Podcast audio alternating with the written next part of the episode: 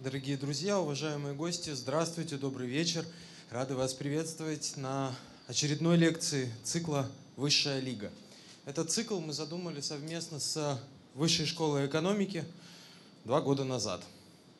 А, задумывался он а, без особой какой-то темы, а, которая бы объединяла спикеров. Единственное, что объединяет гостей в этом цикле и экспертов, это их академические заслуги, уровень исследований, которые они проводят, ну и, конечно, навыки публичного выступления. И с самого начала э, этого цикла мы хотели пригласить гостя, который наконец-то к нам приехал сегодня. Сначала, э, когда мы позвали э, Льва Дмитриевича к нам, мы думали, что эта встреча будет актуальна, потому что совсем недавно, когда мы это приглашение сделали, Льву Дмитриевичу Левада-центр опубликовал исследование, если помните, о э, росте сталинских настроений в современном российском обществе. Э, но вот с тех пор, как Лев Дмитриевич согласился, в нашем городе э, произошли некоторые события, которые... М- до сих пор свежи, э, я имею в виду ситуацию со сквером, э, в которых вопрос общественного мнения играет ключевую роль и самое важное значение. Э, я надеюсь, что сегодня это будет не просто лекция Льва Дмитриевича, а живое общение с вами, с залом, поэтому, пожалуйста, готовьте вопросы. А теперь я с радостью передаю слово директору аналитического центра Юрия Левады Льву Гудкову. Аплодисменты, друзья. Спасибо большое. Мне очень приятно, и это для меня большая честь выступать перед, э, в Ельцин-центре перед вами.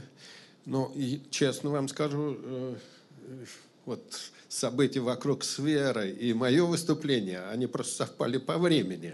Может быть, они как-то и увяжутся в ваших вопросах, но я не, не готовился. И особых данных у меня по этому поводу о реакции горожан, екатеринбуржцев у меня нету. Но, тем не менее, интересно обсудить эту проблему.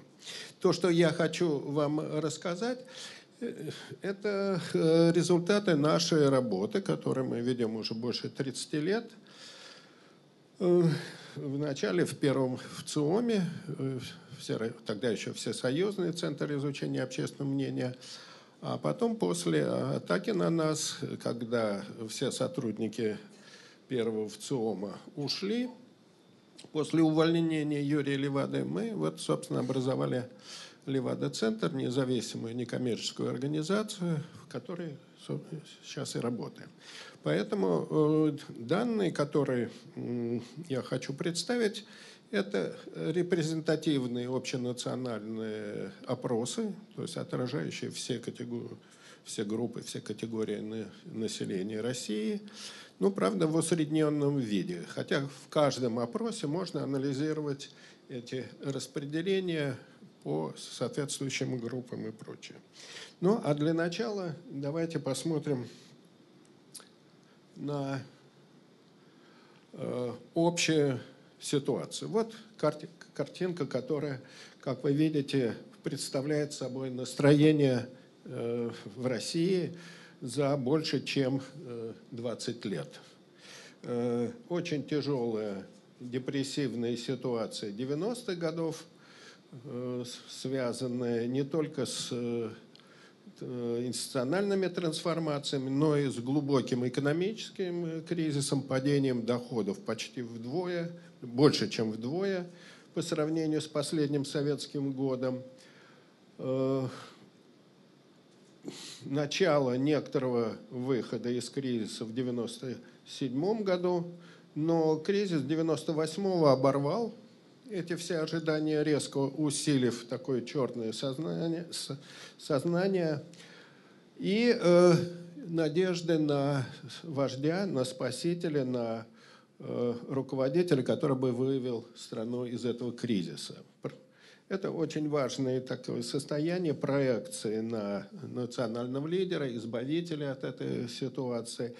И э, приход Путина, э, как раз совпал с ростом таких ожиданий. Еще ничего в стране не произошло, э, ну, экономическая ситуация не изменилась, но само появление лидера, который сказал «я знаю как», э, на фоне э, терактов, взрывов в российских городах, резко вызвало такую волну надежд, ожиданий, которые подняли все массовые настроения. И дальше уже на фоне начавшегося роста, экономического роста, вот если смотреть, до, э, они легли в основу поддержки и э, признания путиновского правления, путиновского режима. Конечно, тут э, не все так гладко было, и вы видите провалы, связанные с гибелью Э, вначале это гибель Курска, потом это Беслан. Но, тем не менее, если экстраполировать это все, да, ну и самый, конечно, глубокий вот э, кризис, это начало 2005 года, связанный с монетизацией льгот, когда пенсионеры начали выходить на улицы и перекрывали транспортные артерии, требуя возвращения э, к прежнему порядку вещей. Э, но в целом э, я хочу сказать, что вот этот период роста между 2002 и 2008 годом, это был самый благополучный период в истории страны. Можно сказать, что страна никогда так не жила. Рост реальных доходов в среднем шел 6-8%. Это, можно сказать, тучные годы, связанные с двумя э, такими обстоятельствами? Ну, во-первых, заработала рыночная реформа, экономика. Те, те реформы, которые проведены были в 90-е годы, начали давать э, эффект где-то начиная с 2002 года, собственно. Это раз. А во-вторых, э, ну, всем понятно, это рост цен на нефть и, соответственно, возможности перераспределения государственных доходов, э, опережающие рост доходов по сравнению с производительностью труда и э, начало потребительского бума в стране. Естественно, что эти, это распределение носило крайне неравномерный характер. Э, выгорело от этого резко, э, выгорело примерно 15-20%, которые действительно стали не просто средним классом, а очень состоятельными людьми.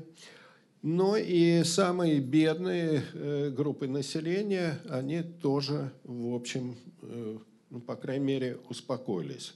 Если брать э, вот, ситуацию, скажем, 2008 года и конец 1999 года, то доля бедных кому не хватало денег по опросам, если судить даже на э, продукты питания, не говоря уже об одежде или там э, домашней технике, э, э она, вот доля это, этих людей сократилась с 39% до 11%. То есть э, в стране э, вот в этот период произошло некоторое успокоение, на котором, собственно, и э, базировался авторитарный режим. Несмотря на все э, политические изменения, установление цензуры, э, отмена местного и регионального самоуправления и так далее, тем не менее люди были довольны этим состоянием, что и обеспечивало такую поддержку. Путина. Пик популярности Путина при, э, и вообще одобрение приходится на 2008 год. Это не только э, наиболее э, явные э, благосостояния в стране, но и война с Грузией, которая вызвала такой шовинистический, националистический подъем. Победа над маленькой Грузией, она привела к резкому подъему национального э, чувство удовлетворения. И все было бы хорошо, но э, начавшийся уже осенью того же года экономический кризис оборвал этот процесс, и э, настроения пошли вниз. Э, Руководство страны пыталось залить это деньгами, но в целом это не очень удалось, несмотря на все увеличивающиеся социальные расходы, принятие там разного рода э, программ, э, национальных программ и, там, и прочее. Э, тем не менее, все настроения шли вниз, достигнув нижней точки в декабре 2013 года. При присоединение Крыма и начало антиукраинской антизападной кампании привели к невероятному подъему Путина. Э, напомню, что именно здесь шли, начались вот где-то между 2010 годом и 2013 годом, прошли почти во всех крупных городах, а тем более в мегаполисах, как в Москве и в Питере, массовые демонстрации протеста, антипутиновские, в основном антикоррупционные, с требованием честных выборов, отмены цензуры и прочее. Э, но, тем не менее, э, вот присоединение э, Крыма и начавшаяся очень агрессивная антизападная кампания дало невероятный по силе такую мобилизационную волну, состояние на общественного возбуждения, э, невероятное чувство гордости, э, потом покажу это, которое продолжалось до 2015 года, пока не, э, не произошло падение рубля, обесценивание рубля, вот здесь. И э, ощущение некоторого тупика конца периода, э, и несмотря на, э, опять-таки, э, усиливающееся вливание в экономику, тут рост поддержки был очень незначительный накопившееся недовольство, оно стало проявляться к концу 2017 года очень, очень заметно. Но электоральная кампания, президентская кампания, она немножко погасила это.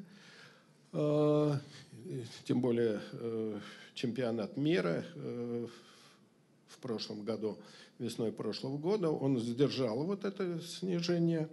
Но подписание э, э, пенсионной реформы Путиным, оно резко обвалило все показатели. Резко обвалило показатели. И, собственно, вот нынешняя ситуация, она примерно на этом уровне. Вот вы видите, что происходит с протестными настроениями. Ну, понятно, что они выше всего были вот в кризисный период, потом поднялись в монетизации год по вот 2005 год, восьмой год э, после кризиса тоже дал скачок, ну и э, э, самые э, заметные в последние годы это э, рост не, такого открытого недовольства, связанный с подписанием пенсионного законопроекта о повышении пенсионного возраста. 90, э, больше 90% населения э, крайне негативно оценивали сам законопроект, считая, что это э, нарушение некоторого такого негласного договора между властью и э, обществом, что это, э, ну, если так своими словами, то это грабеж просто, связанный с двумя э, причинами. Они требуют некоторого объяснения. В принципе, э, ни в одной стране э, повышение пенсионного возраста не вызывает восторга. Всегда встречает э, крайнее неудовольствие. Но в наших условиях это имеет некоторые свои особые оттенки, смыслы или там, некоторые обертонные интерпретации. Почему? Сталкиваются две философии пенсии – прежде. Одна советская, которая разделяется начальством нашим, властью, это то, что пенсия – это компенсация утраты трудоспособности с возрастом. А, поэтому, ну, собственно, государство определяет меру э, вот этой утраты и, соответственно, назначает ту или иную, э, то или иное возмещение. Это возмещение, оно систематическим образом падает. Если в советское время соотношение пенсии с, со средней зарплаты составляло там, порядка 60-65%, то сегодня она опустилась э, в разные годы, там, и в зависимости от экономической ситуации, от 32 э, до 29%. То есть, вообще говоря, на пенсию очень трудно жить. Это, а? а заработная плата росла номинально. От заработной платы, да. Это одна вещь. Вторая, не менее существенная проблема, которая с этим связана, примерно половины, чуть больше половины э, выходящих, э, собственно, достигших пенсионного возраста собирались э, продолжать работать. Это, э, как правило, это люди, которые занимают, не заняты физическим трудом, потому что как раз именно занятые физическим трудом настолько измотаны и э, состояние здоровья их не позволяет продолжать работу. Это более квалифицированные, более образованные и э, люди, которые в большей степени заинтересованы в работе. Примерно половина из них еще Э, продолжала, по, если смотреть по э, таким долголетним наблюдениям, продолжала еще примерно пять с половиной лет работать по достижению пенсионного возраста. Учитывая, что где-то около 70% э, нашего населения не имеет сбережений, существенных сбережений, или имеет сбережения, которые, ну, я их называю страховые запасы, то есть это э, те сбережения, такие сбережения, которые, на которые семья может прожить там 2-3, ну, максимум 4 месяца. Вот. То э, для них, э, для вот этой категории, которая собирается работать, для этой категории рабу получ, выход э, достижение пенсионного возраста и получение зарплаты и пенсии – это дополнительный и очень значимый привал. Собственно, вот с этого момента в семейном бюджете возникает некий дополнительный источник доходов, который позволяет какой-то маневр в семье. Учитывая, что э, э, большая часть населения живет бедно, если так всерьез говорить, Э, если э, не, не данные Госростата, а наши данные, то средняя зарплата у нас э, по стране, по нашим опросам, составляет где-то 38 тысяч. Но больше половины из этих, учитывая неравенство, больше половины из этих получает зарплату меньше 25 тысяч, Понимаете, это основная масса живет крайне бедно. И поэтому вот эта э, возможность э, продолжать работать и получать пенсии для э, довольно большой части людей – это чрезвычайно важная составляющая ну, их жизни и благосостояния. Повышение пенсии лишает их этой возможности.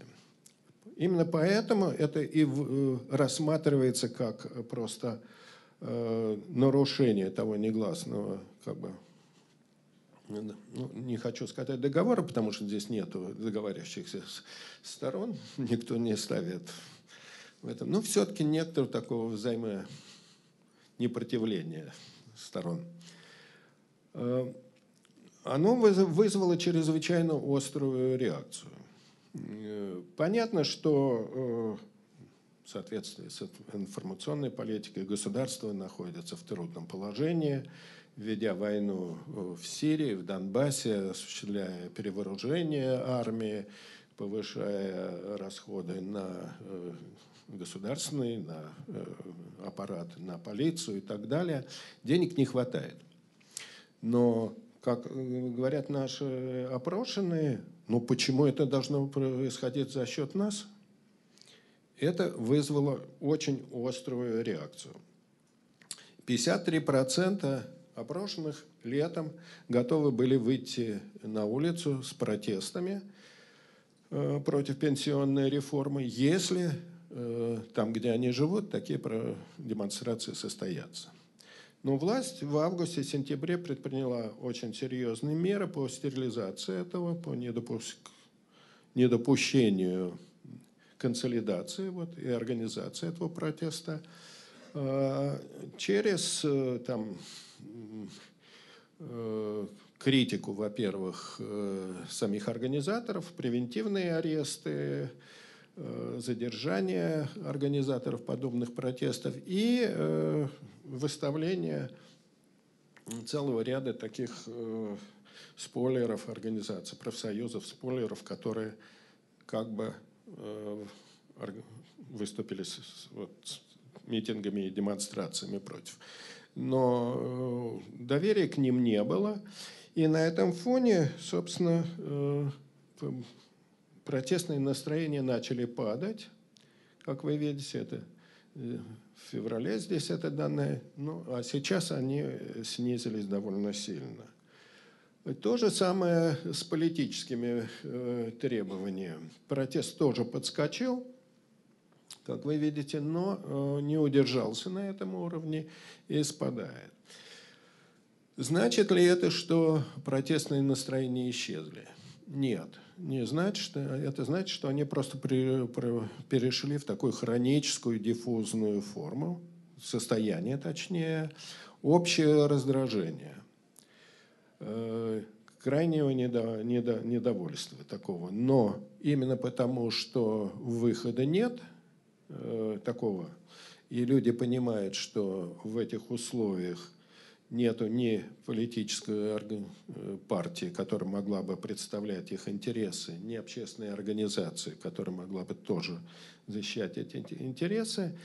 Э, перспектива на, собственно, вот такое выражение своего недовольства очень слабая. Тем более, что власть немножко отступила, э, понизила возраст выхода для женщин на год там, или два – и, ну, и кое-какие меры еще приняло, показанные, которые немножко сбили эту волну недовольства. Тем не менее, еще раз говорю, что хроническое э, вот это состояние недовольства, оно очень э, сильно. Тем более, что есть э, дополнительные факторы, не только экономические, но, э, но и Эм, другие социальные факторы, которые э, вызывают тревогу, страх и беспокойство по поводу э, ближайшего будущего. В первую очередь это связано э, со страхом перед большой войной. Вот эта волна патриотической гордости, эйфории, связанные с Крымом, и конфронтации Запада милитаристские такие настроения, они помимо э, некоторого самоудовлетворения, гордости, чувства силы, э, того, что мы вновь стали э, великой державой, нас стали уважать в мире, как уважали Советский Союз, потому, уважают потому, что боятся – оно одновременно породило и сильнейшее чувство неуверенности, неартикулируемое и невысказываемое. Это обратная сторона самого вот этого патриотического подъема. Э, подспудно э, люди как бы говорили, а чем расплачиваться за это будем? Чем платить будем? Страх очень силен. На э, дискуссионных группах, на фокус-группах, которые мы проводили, э, люди говорят, что мы уже вступили в Третью мировую войну, но пока еще в холодном как бы, фазе. 56% заявляли, что они очень боятся войны. Вот это сочетание гордости и страха, оно не, не, не канализируемого страха, не артикулируемое, оно и составляло довольно сильный такой эмоциональный фон последних э, пяти лет. Э, ну, до последних лет. Чего люди боятся? Вот если э, говорить о списке, то больше всего, конечно, боятся за близких. А на втором месте войны. Болезни детей близких – это не, э, не какой-то конкретный страх, который связан там, с нездоровьем, не, э, с какими-то опасностями для детей. Это выражение того, что для людей самое важное, но только в негативной такой форме, чувство страха. А на втором месте, вы видите, это страх войны, Потом неопределенность в будущем, выражаемая в виде страха перед э, потерей трудоспособности, э, бедности, беспомощности и, что интересно, стихийных бедствий. Ну, вроде бы все живут, э, нельзя сказать, что мы живем в районе вот экстремальных ситуаций, землетрясений, там, тайфунов, ураганов и прочее это э, страх перед стихийным бедствием, это выражение фонного страха, такого диффузного, неартикулируемого, который говорит о чувстве очень сильной уязвимости людей, перед чем люди не могут сказать. То ли эпидемией, то ли СПИДом, то ли стихийным бедствием. Ну и, конечно, более артикулированно это произвол э, властей ощущение вот хронического беззакония такого. А, как это отражается на отношениях э, к нашей власти? Как вот это вот такое э, раздражение, как оно переходит? Ну, э, если посмотреть с самого начала, то вы видите, как поднялось признание Путина и совершенно неизвестного политика, который каким э, он был э, весной, летом 99 -го года, еще директором ФСБ и исполняющим обязанности премьера. Э, то, что сделало его известным, это вот заявление по поводу терактов в трех городах. Будем мочить террористов в сортире. Это э, тот был язык, который легко опознав, опознавался массой и был признан своим. Поэтому, еще раз говорю, вот это вот невероятный скачок э, настроений, массовых настроений, редко бывает э, в, в наших замерах, чтобы такое мгновенное опознание и признание лидера, коллективного лидера, перенос на него ожиданий надежд, э, э, упования, если хотите, и признание его вот спасителем, вождем, человеком, способным вывести страну из того кризиса, в котором было, она оказалась в 90-е годы.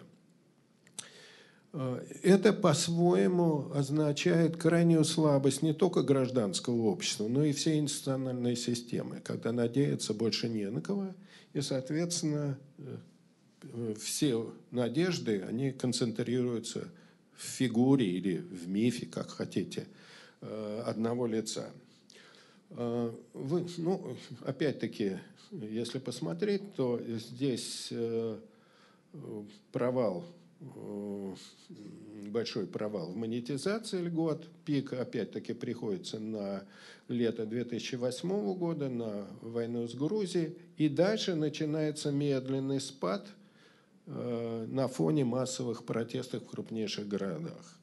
К концу 2013 года 61% э, говорили, что они устали от, ждать от Путина выполнения ожидания, а 47% говорили, что они не хотели бы видеть его на, след... на следующем президентском сроке, что они хотят совершенно другую фигуру из другого лагеря, из другой программы. Но антиукраинская, антизападная волна, пропаганда и конфронтация с Западом подняли это, и это восстановили собственный рейтинг до, до предельных значений, а пенсионная реформа уронила его и держится это на, на стабильном сегодня уровне, примерно 61-66%. Это э, стабильный такой базовый уровень, обеспечиваемый э, деятельностью всей системы пропаганды, контроля над обществом, ну и э, политической системы, которая сегодня существует. Что обеспечивает еще стабильность вот такого рода отношения? Это перенос недовольства и раздражения на другие уровни власти, на другие фигуры. Если вы посмотрите, то э, первоначальные надежды на э, Медведева и его риторика э, «свобода лучше не свобода», мы строим правовое государство, институциональные системы, мы будем реализовывать программу модернизации, они первоначально очень сильно подняли э, надежды и его поддержку, думали, что люди думали, что он в этом смысле реально действительно изменит курс Путина. Но когда выяснилось, что эта фигура совершенно зависимая и вторичная, то э, подымалось недовольство, раздражение. Э, но опять, крымская опять ситуация сняла это раздражение до какого-то времени. Но э, все равно э, сегодня оценка деятельности премьер-министра крайне негативная. Э, действует вот этот самый принцип, очень старый, добрый царь и худые бояре при переносе недовольства. Но не только на Медведева, то же самое происходит, перенос недовольства с первого лица на деятельность правительства или Думы, Э, депутатской корпуса и прочее. В целом, если посмотреть, то люди живут в очень коротком горизонте времени. С, э, в общем, как я говорил, с некоторой такой тревожностью и неопределенностью в завтрашнем дне. Э, очень важно здесь, собственно, вот если суммировать первоначально то, что я говорил, этот фон, который образует если сложить две составляющие, агрегировать данные э, разных ответов, то мы получим э, ну, позитивные оценки, удовлетворенность, самоутверждение, надежда, чувство собственного достоинства, уверенность в завтрашнем дне, свободы, гордости за народ, э, свою ответственность, оно нестабильно, оно поднялось действительно после 2014 года, э, немножко спустилось, но держится. Важно, у кого это, эти позитивные переживания. Они у двух групп. Мне трудно представить себе, у кого. Э, я бы спросил вас, можете сказать? Чиновники, с одной стороны, и э, бизнес, аффилированные с властью, это понятно, но это все-таки сравнительно небольшие группы. Хотя вместе с членами семьи это да, уже вполне такие ощутимые статистически измеряемые вещи. Но не, не только это. Это молодежь. В силу возрастных особенностей и естественного оптимизма тут чувство, что у них-то как раз у молодых все получится, в отличие от их родителей, лузеров, поколения лузеров и проигравших, они-то будут жить лучше. Вот э, это очень важная характеристика молодежи.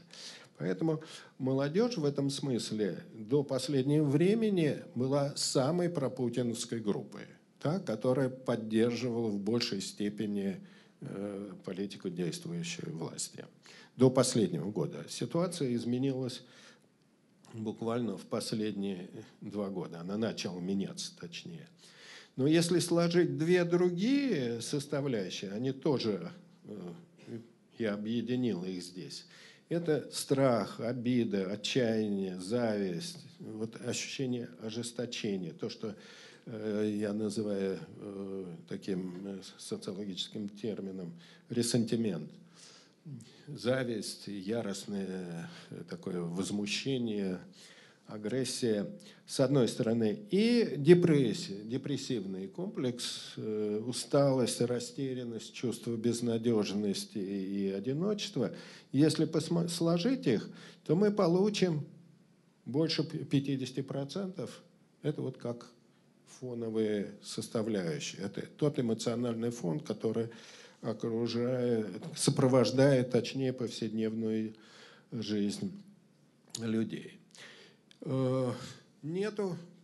Вот я говорил, что у людей исчезло представление о будущем. Э,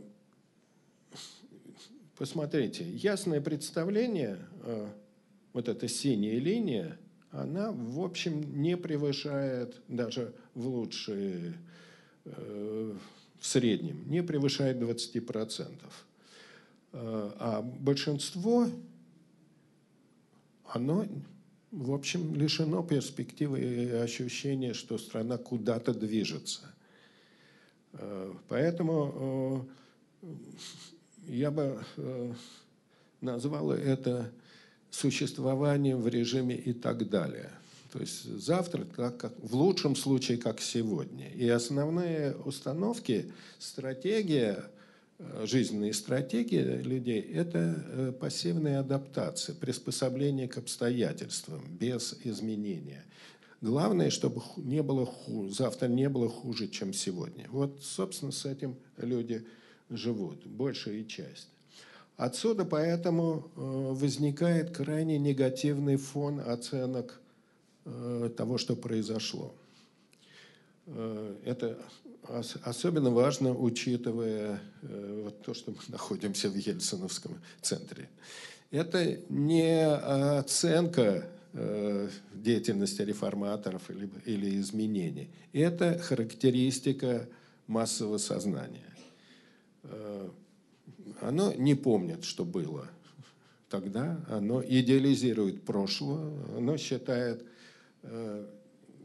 оно, это, конечно, тут э, надо говорить по социальным группам, это бедная, э, бедная депрессивная провинция, то есть сельское население, население малых городов, самая бедная часть, э, где очень высокие э, показатели социальной патологии, пьянство, преступность, э, очень высокий уровень самоубийств, как показатели вот неблагополучия.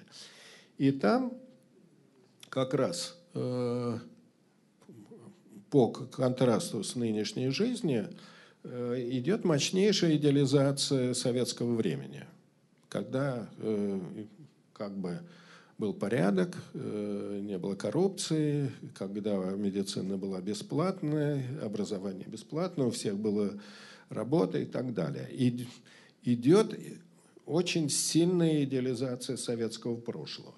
И, соответственно, э, негативное отношение к настоящему. Это два взаимосообщающихся или взаимосвязанных э, процесса. То есть критич, критическая оценка и понимание происходящего, настоящего невозможно без соответствующей идеализации прошлого. Это один и тот же механизм.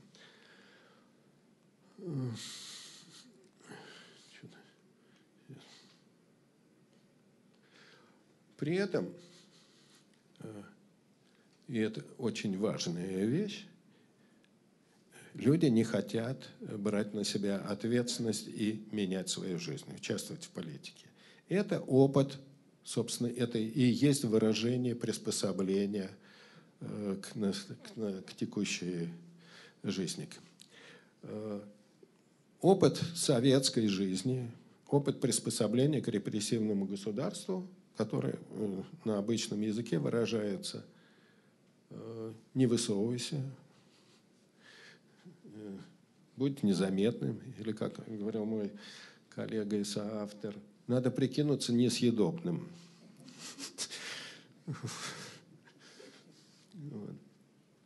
Политика не интересует. Почему?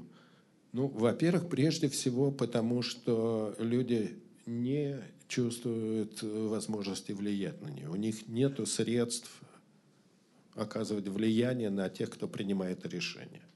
При этом, чем выше уровень как бы, политического, тем, э, естественно, э, ощущение, что меньшие возможности влияния. Если там, где они живут, э, во дворе, в доме, еще на работе, еще там примерно 30-40% считают, что они какой-то могут оказывать влияние, то уже на уровне города или на уровне региона, страны на уровне страны там 85% говорят, что они не в состоянии влиять на э, принять на проводимую политику.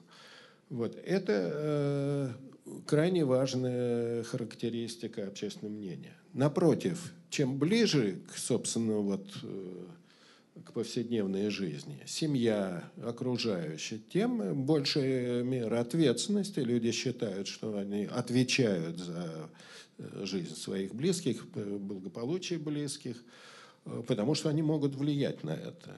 Они ответственны, потому что влияют. А политика здесь, э, считаю, большинство считает, что не могут никак влиять. Это крайне важная характеристика. Поэтому, если говорить о массовых протестах, то вообще говоря, Э, их число локальных протестов чрезвычайно велико.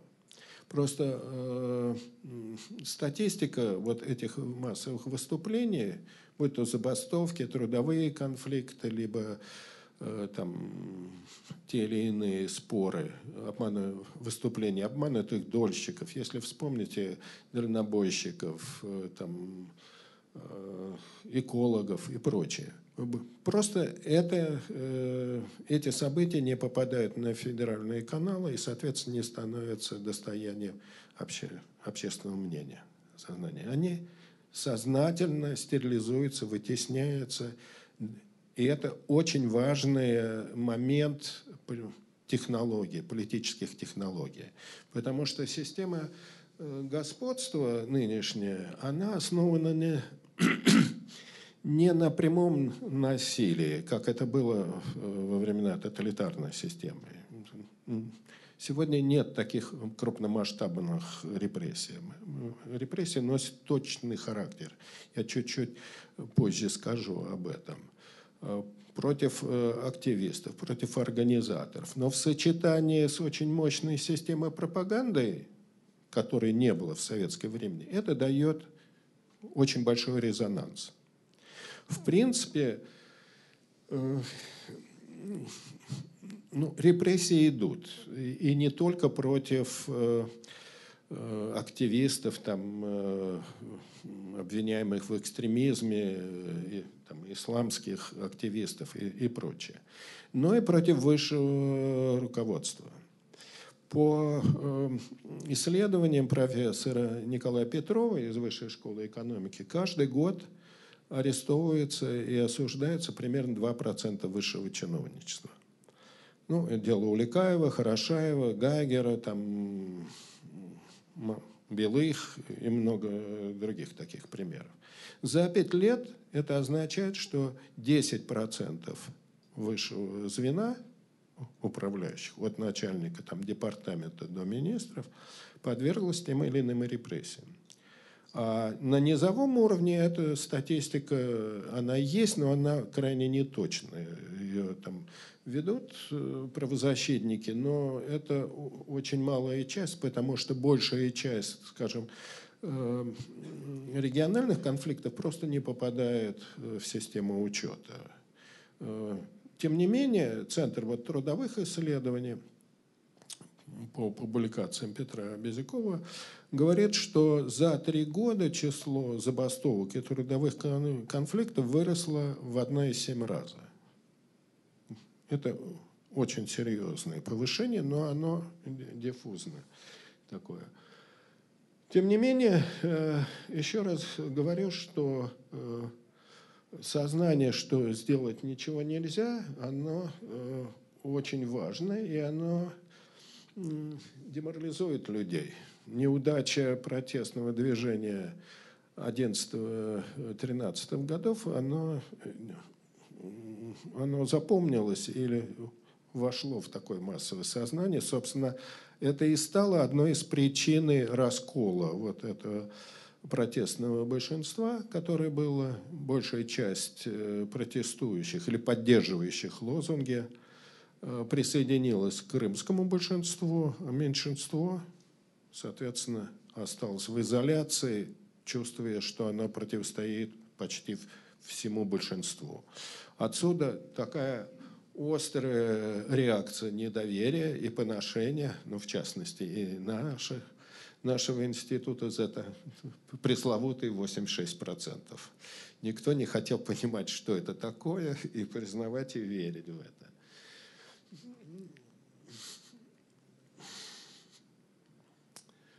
Как, э, если посмотреть, как э, люди считают? Надо терпеть и это э, главная жизненная мудрость. Вот если все подвести э, под одну формулу, то она выглядит э, примерно так, которая по опросам разделяет примерно там 56-60%. Жить трудно, но можно терпеть. Вот это главная составляющая. Такое, это стратегия жизни, если хотите. Вот, собственно, эта красная линия, она и выражает э, это распределение властей. Что э, обеспечивает это? Вот такой вот пассивность или, точнее, поддержку режима. Ну, прежде всего, это, конечно, антизападная риторика. Это воспроизводство, то сознание осажденной крепости, враждебного Запада, которая э, имеет двойное э, предназначение. Первое, э, антизападная риторика, она должна дискредитировать внутри российского либералов и демократов, разделяющих предложение. Как чуждую России идеологию, как лишь чуждую традициям России, а традиция – это э, новоизобретенная, естественно. Ее можно было бы назвать симфонией власти и народа. Такое гармоническое сочетание. Поэтому э, фактор врага э, и э, фактор врага играет чрезвычайно важную роль. Во-первых, э, только благодаря врагу, представлению врагом о том, что это, вообще говоря, почти не люди или чужие во всех смыслах люди. Мы можем проявить наши собственные добродетели, наши собственные достоинства. Это способ артикулировать наше представление о самих себе. В чем оно выражается? Мы простые, открытые, миролюбивые, духовные, нас не интересует наживо, мы живем по справедливости и так далее. Это компенсаторные, очень важные представления, утешающие, если хотите. А враги, ну, прежде всего там Запад, обобщенный Запад, это меркантильные, утратившие свои христианские корни. Э, ну, вы любой, тут, любые слова подставите под этот ряд. Э, вообще говоря, это э, очень важная вещь, потому что представление о Западе, оно принципиально двойственное, амбивалентно, как говорят психологи. С одной стороны, Запад воплощает в себе утопию всего того, чего мы хотели бы, мы коллективные, мы хотели бы иметь у себя. Высокое развитие экономики, социальные права, технологическое развитие э, и прочее, прочее, прочее. Но то, чем мы, с другой стороны, понятно, что мы не скоро, если когда-нибудь достигнем это. Вот. И это порождает ответное э, стремление дискредитировать самих носителей этих достоинств. Собственно, то, что я уже назвал.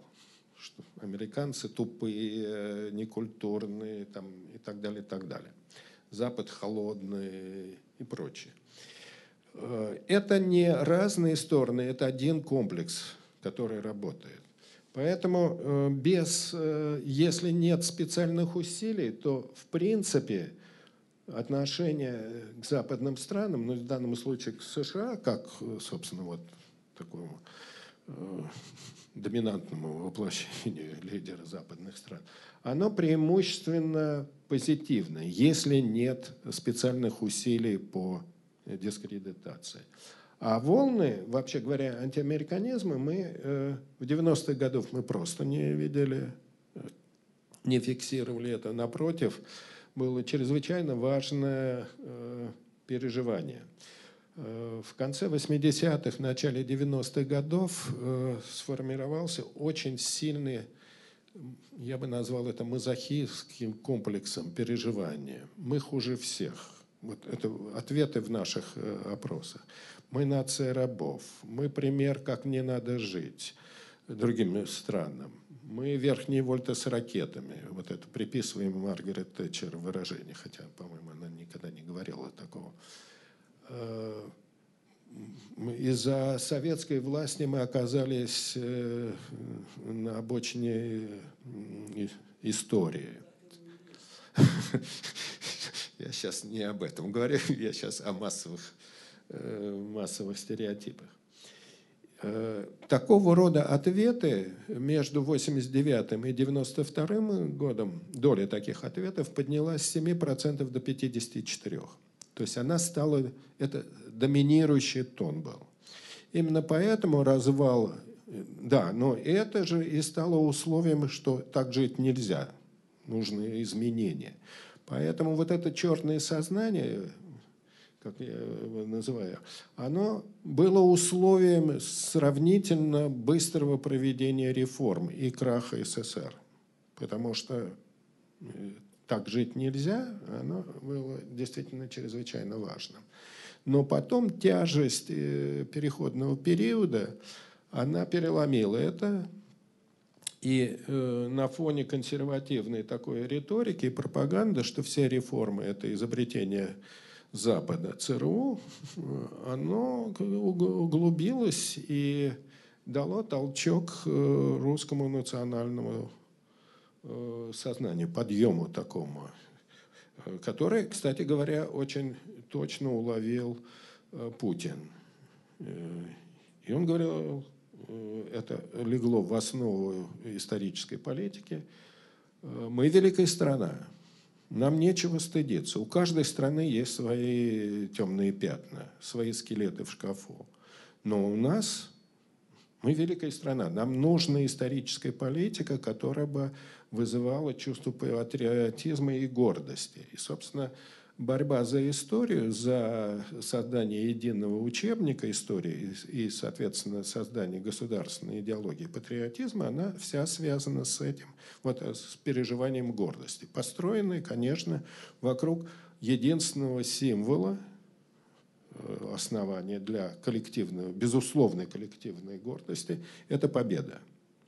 Победа в этом, если в конце 80-х годов Э, к числу признаков великой державы относилась развитая экономика, э, культура, великая культура, как в России, великая литература, достижение науки и космоса, то сегодня, вот по, по последним данным, э, апреля, марта или апреля 19 года осталось только три таких составляющих для национального самоуважения. Это громадность территории, одна шестая суши традиционная, это сырьевые богатства и военная мощь. Это чрезвычайно важная вещь. Поэтому э, дискредитация Запада, она э, чрезвычайно важна как э, условие как условие коллективной мобилизации. Первая волна, э, да, за вот эти, собственно, три, э, сколько, 30 лет мы наблюдали четыре волны антиамериканизма или антизападничества. Первое – это 99 год, это бомбардировки НАТО-Сербия, когда Примаков развернул, если помните, над Атлантикой свой самолет, и впервые резко усилилась критика Запада. Вторая волна – это война э, в заливе против Ирака, закончившаяся пленением Хусейна и соответственно, казнью. А, но это не только этому. Она дала начало еще очень важно развивающейся, не сразу развивающейся, это политики борьбы с э, цветными революциями, которые тоже в этот момент возникли. И как подается, подает наша пропаганда, а, это цветные революции – это, собственно, политика ЦРУ, Запада, провокация и прочее. Третья волна – это э, реакция на критику Запада э, войны с Грузией. Э, ответная, наша ответная пропаганда, она подавала войну, вот конфликт с Грузией не как, собственно, войну с, правительством Саакашвили, а как стоящую за спиной Саакашвили Америку, вытесняющую Россию из традиционных зон влияния. Вот. Но все три вот эти э, волны, они были очень кратковременные. Собственно, телевизор выключался, компания кончалась, и э, хотя и на более низком уровне, но позитивное представление об Америке все равно восстанавливалось. Другое дело – это э, крымский синдром, который дал такую сильную и продолжительную волну антизападничества, которая не прошла до сих пор. И последствия ее будут ощущаться очень долго. Но что интересно было здесь, вы видите э, резкое снижение э, антиамериканизма в один момент. Это весна 18, лето 18 года, и это эффект пенсионной реформы. Собственно, казалось бы, где связь между одним и другим? Но вообще говоря, подспудно она есть. Не сразу. Потому что э, упал не только рейтинг Путина, но и э, Шойгу и Лаврова, ответственные за эту политику резкое недовольство внешней политикой и, соответственно, расходами на войну в Сирии, на военное перевооружение, связанное именно с эффектом недовольства пенсионной реформы, оно понизило э, значимость антизападной пропаганды на какой-то момент. Потом это восстановилось. Э, отношение к ЕС э, повторяет отношение к Америке, но в более сглаженном виде, потому что ЕС не воспринимается как военный противник, как военная супердержава. Поэтому здесь, собственно, две только таких волны было зафиксировано. Это э, вот реакция на войну с Грузией и на, на крымский, собственно, аннексию Крыма. Ну, отношение к Украине понятно. Украина, которая э, по всем исследованиям э, отношение к украинцам практически не отличалось от отношения к самим русским, чрезвычайно близко было Вот. А после, после выборов и оранжевой революции начало меняться. Если вы видите, то вот эти вот зубцы, они совпадают с электоральными циклами на Украине, когда возможность выборов и и усиление ориентации на интеграцию с Евросоюзом на Украине, она вызывала все большую и большую э, негативную реакцию, так скажем, в, в России. Ну и, наконец, после аннексии Крыма э, и после Майдана тот э, крайне э, законсервировалось это негативное отношение. Мы проводим параллельные опросы по одной и той же анкете вместе с Киевским международным институтом социологии. По одной и той же анкете они замеряют отношение к русским и к России, мы замеряем отношение к Украине и России. И там, и там отношение резко ухудшилось. Это понятно. Тут при всем недоумении украинцев, э, почему вдруг такое отношение к ним. Тем не менее, закрепилось э, вот это сознание, что против них ведется война. И, но, что интересно, на Украине э, интенсивность негативного отношения к России и к русским гораздо слабее, чем в России к украинцам. Это требует там свои объяснения. Если хотите, потом как-нибудь вернемся. Но это так. В Белоруссии как раз э, отношения стабильно понятно, потому что родственные режимы и прочее. Ну, э, я думал, что будут вопросы по Сталину. Если, э, если будут, то потом вернемся к этому. Но пока давайте я закончу на этом. Подытожу, что сказано. Э, мы имеем дело с, с э, обществом, в котором возможности выражения э, групповых интересов стерилизованы и подавлены. Средства массовой информации, полностью находясь, ну, официальные, наиболее тиражные, я имею в виду федеральные каналы, а надо учесть, что из 22 э, федеральных каналов телевизионных 20 э, находят, 20 интегрированы в 3-4 медиахолдинга и э, тесно связаны между собой. Активы их переплетаются. Это «Газпром Медиа», это ВГРКТ, да, это э, что там еще? Это национальная медиагруппа, что-то еще один забыл, ну, не, не важно. Это, они ведут согласованную политику, и они фактически контролируют медиапространство. Вот. Э, то есть э, на долю независимых, неправильно сказал, у нас нет независимых СМИ, у нас есть альтернативные. Это немножко другое, потому что самоцензура присутствует практически во всех изданиях, будь то новые газеты, ведомости там, и отдельные каналы и прочее. Вот на долю альтернативных, э, аудитории альтернативных э, СМИ она составляет примерно 8, ну максимум 10 процентов.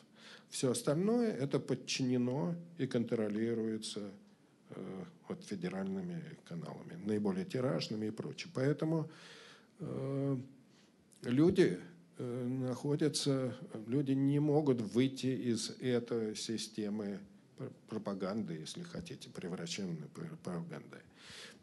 Э, очень важный тут эффект. Конечно, пропаганда не, не всесильна. Вообще говоря, если анализировать содержание пропаганды, то там нет ни одной новой идеи все тезисы, все приемы пропагандистской работы, информационной работы, они э, сложились, ну, по крайней мере, э, в начале 40-х годов, если не раньше. Те аргументы, которые были использованы в отношении Крыма и Донбасса, они слово в слово, по сути, воспроизводят те аргументы, которые э, использовались э, э, при финской войне. Совершенно одни и те же и так далее. Если вы посмотрите, то ну, это один из примеров. Пропаганда не порождает новых идей, новых представлений. Она поднимает те пласты старые, которые, вообще говоря, давно известны и обладают как бы несомненной самоочевидностью. На наших фокус-группах вот, мне, на меня это очень сильное впечатление произвело. Одна дама лет 65 э, сказала, обсуждалось там целый ряд проблем, но в том числе вот э, возможность э, угрозы войны. Она сказала, я с детства, с детского сада знала, что Америка враждебна к нам. С детского сада. Я принял это как некоторую фигуру речи, такое усиление. А потом прикинул, сколько ей лет было. Понимаете, это холодная война в разгаре. И то, что тогда заложилось, сегодня всплывает как несомненное мнение. Это не требует ни подтверждения, ни и прочее. Очень любопытно здесь э, вот на... Э, я немножко удаляюсь в сторону, но просто чтобы вы почувствовали вот это на, э, на дискуссионных, на дискуссиях, групповых дискуссиях, один из наших модераторов – спросил, ну откуда известно, что э, вот Америка так враждебно настроена, а там был определенный тезис высказал. А, э, ЦРУ хочет оставить 17 миллионов от России для обслуживания трубы. Это повторяющаяся цифра, независимо, не, э, люди меняются, а цифра почему-то повторяется, как быличка такая. Откуда это такое? Модератор спрашивает, а откуда вам известно это? Ну, как э, человек говорит, это всем известно, об этом в газетах пишут. А откуда газеты это знают? Ну, как, откуда? Ну, ФСБ, разведка НАТО. А откуда разведка знает? Ну, разведка знает все. Ну, как, откуда вот конкретно? Все, тупик. Вот на этом э, аргументы качаются – это воспринимается как само собой, не требующее ни доказательств и, и э, заставить как-то усомниться в этом, какие-то другие аргументы не получается, потому что это веру, потому что это абсурдно. Вот это принимается на веру, и это, безусловно, действует. Вот. Э, в этой ситуации действительно мы имеем дело с э, умножающимся числом локальных протестов, выплесков, потому что это и есть форма проявления раздраженного общества, не находящего возможности решения своих конфликтов. Крайне э, высокий рейтинг Путина и, их э, одобрение в целом э, общей политики – она сопровождается с э, глубочайшим убеждением в тотальной коррумпированности всей системы. Тоже понятная вещь, потому что если учесть э, количество информации о скандалах, об арестах, которые идут каждый день, вот по моим очень грубым э, подсчетам, только вот я не, не занимался медиаметрией, это вот очень грубые, каждый день от трех до пяти сообщений о возбуждении уголовных дел по коррупции. 12 миллиардов у какого-то полковника, там, ФСБ, начальника борьбы с, э, и прочее, прочее. Это создает такой фон, хронический фон. И не требует, ни, опять-таки, ни проверки, ни доказательств. Это вне э, контроля людей. Понимаете? Это глубокое убеждение в том, что деньги есть, но они присвоены вот эгоистической и алчной властью. Поэтому, но сделать ничего нельзя. Поэтому э, вспыхивают локальные протесты, локальные выступления, как говорит мой коллега один, тогда, когда терпеть нельзя. Это по жизненным показаниям. Вот как бывают операции по жизненным показаниям, так и протесты возникают по жизненным показаниям. Но это не превращается в нормальное правовое демократическое движение и участие в этом. Нет ответственности в этом. И в этом мы сильнейшим образом отличаемся, скажем, от скандинавских стран, где э, очень высокий уровень доверия к институтам и высокая доля участия в этом, принятие ответственности за это. Потому что э, там люди, которых выбирают, это люди, которых знают, доверяют, они побеждают в конкурентной борьбе. Это не значит, что там нет проблем, еще как. Но там все-таки есть некоторая уверенность в своих силах решать проблемы, и, соответственно, возникает эта ответственность. На этом я поставлю точку.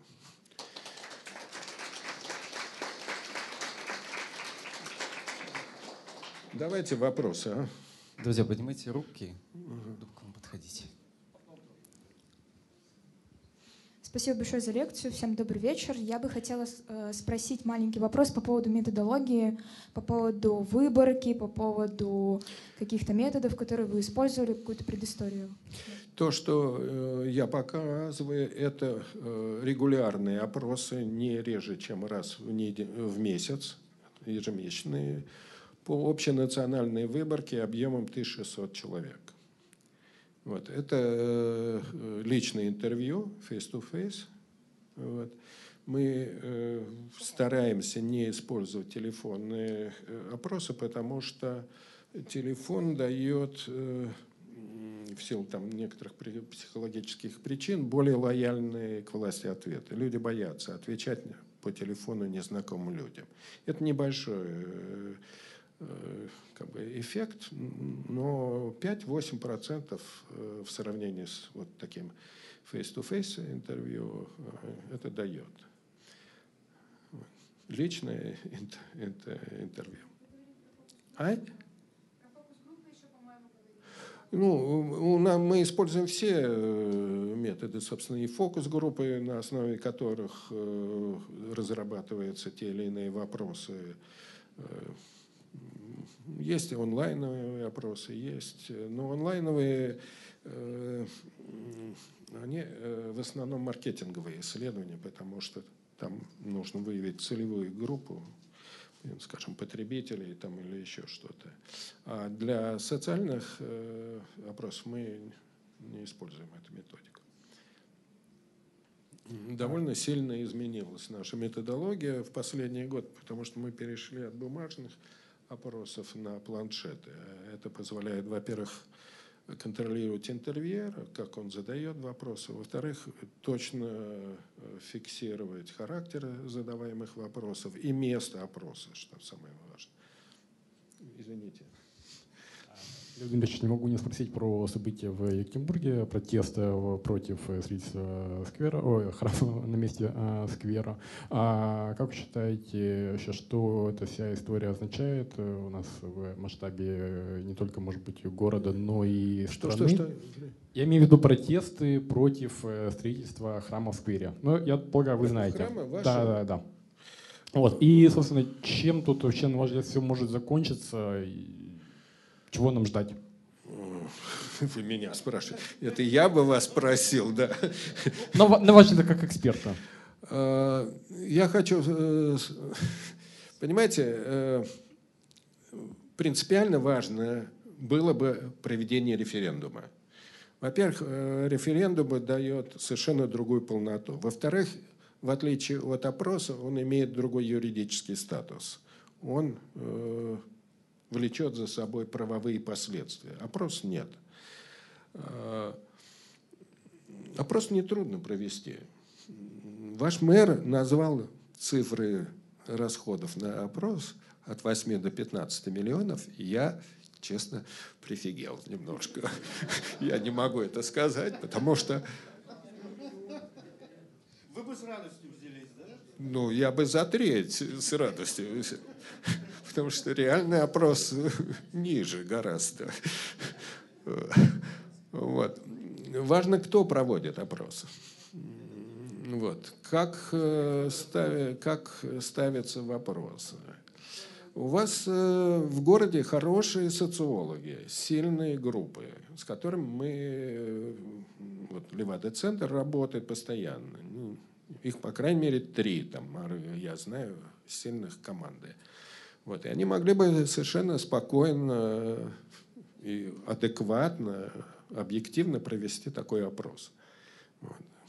В их силах. У меня нет сомнений в их э, порядочности, э, неангажированности, в этом смысле и объективности. Если будет проводить в ЦУМ, ну, я вам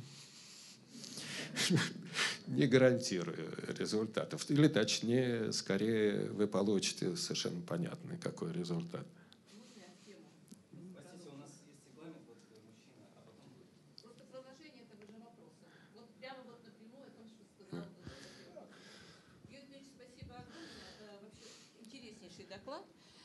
Я хотела бы сказать вот о чем.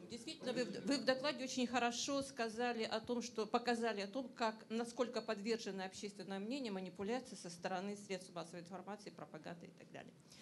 Э, но, э, к сожалению, так случается, что к этим субъектам манипуляции общественного мнения присоединяются и социологи. Я не хотела называть вот это, сказать, называть, называть компанию, которую вы сейчас назвали, но, сказать, продолжу именно в этом ключе. Дело в том, что они уже проводили у нас опрос в Екатеринбурге на эту тему. я позавчера виделась с Федоровым, он был здесь, э, выступал э, с докладом о 30-летии своей деятельности, полярный доклад тому, о чем вы говорите, разумеется – и я ему задала вопрос, на каком основании они могут использовать манипулятивные технологии в своем инструменте. Я зачитаю, уважаемой аудитории, и вам тоже всего один единственный вопрос. Этот вопрос задавался екатеринбуржцам уже в понедельник, когда в средствах массовой информации России не было еще ни слова о том, что происходит в Екатеринбурге. Вопрос звучал так. По информации в СМИ, Одним из организаторов акции протеста стал штаб Навального, Навального в Екатеринбурге. Да, да, да, Вы да, знаете да, об этом? Да, да. Чисто манипулятивный вопрос, Абсолютно исключительная точно, формулировка. Да. Когда я Федорову сказала об этом, изначально он сказал, что это не их опрос. И попросил выслать текст этого опросника ему. А мы записали просто этот, э, это интервью. Когда я выслала ему вчера, он мне отвечает. Извините, коллега, а что, собственно, вам не нравится? Что вас так раздражает в нашем опроснике? Вопрос к вам. Что вообще мы с этим, профессиональное сообщество, можем сделать? И можем ли мы вообще? Я вспомню, просто помню 80-е годы, как вы уже хорошо сказали, мы сегодня в доме Ельцина, да? Э, в городском совете была группа экспертной, экспертизы которым и социологи городские проводили экспертизу всех социологических опросников, которые тогда запускались в городе. Ну, потому что уровень социологии еще был такой, что в этом была необходимость, чтобы не было явно непрофессиональных проектов. Сейчас социологическое сообщество бессильно в решении этого вопроса, но с этим же что-то надо делать. Спасибо. Я прошу прощения, только у всех очень много вопросов, я понимаю. Давайте держаться регламента вот э, по порядку. Спасибо. Ну, давайте я кратко скажу. Социологическое сообщество очень слабое. Оно построено в основном вокруг э, ну, около кремлевских служб. Зависит от этого. Поэтому я бы сказал, что авторитетом в профессиональном смысле оно не пользуется.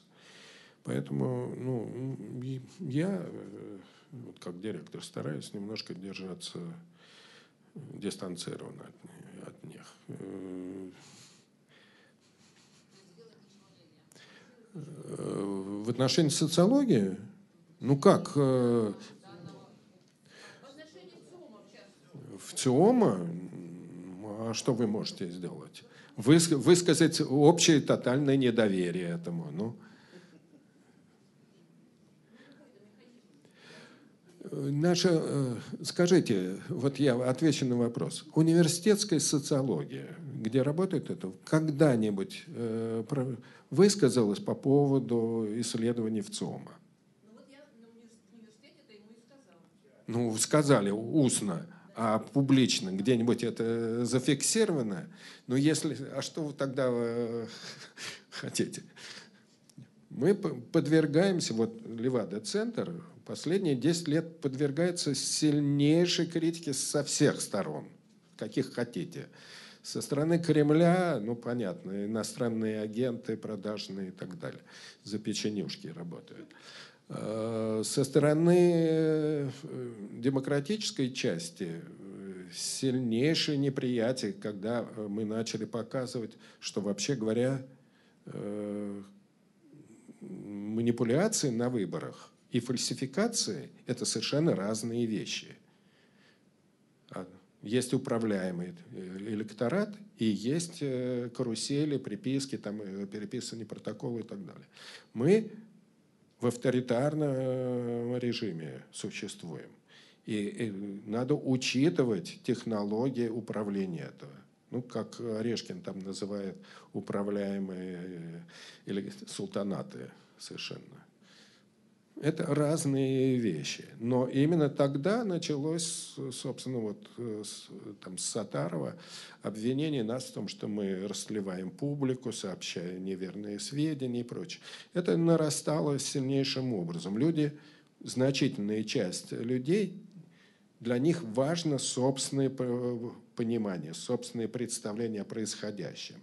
И данные, которые, вот, ну, скажем, которые идут в разрез с их пониманием, оно сводится к очень про- простой формуле. Вот. э, Достаточно выключить рубильник, так очень грубо говоря, и все сразу изменится. Ну, во-первых, э, я не знаю, кто такой, кто готов выключить этот э, рубильник, какой марсианин, откуда он возьмется. А во-вторых, нету этого рубильника. Это гораздо более сложная система убеждений, верований, установок, приспособления, чем это может быть. Но значительная часть, особенно это вот на сталинских, конечно, э, опросах проявилось, категорически не хочет э, принимать это во внимание. И это тоже свое. Я называю это кризисом реальности такое. Отсутствие некому дове- доверять. Это очень важная проблема, кстати говоря. Извините, что я долго отвечаю. Да. Э, Лев Григорьевич, позвольте я уж сидя, ладно, чтобы да. Не, не торчать а, чурбачком. У меня два вопроса, если позволите. Значит, первый. А, насколько я понял, это мои ощущения, есть определенный запрос, вы говорите в общественных организациях, их партиях, но с учетом эм, национальной специфики, наверное, я бы сказал, не претендуя на профессионализм, а, запрос в лидере все-таки. Мы В чем? В лидере. В лидере.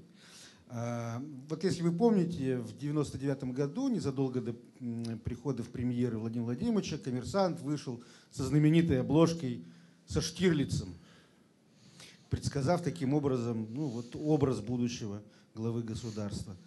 А, Вы сейчас сказали о том, что люди начинают симпатизировать советскому прошлому.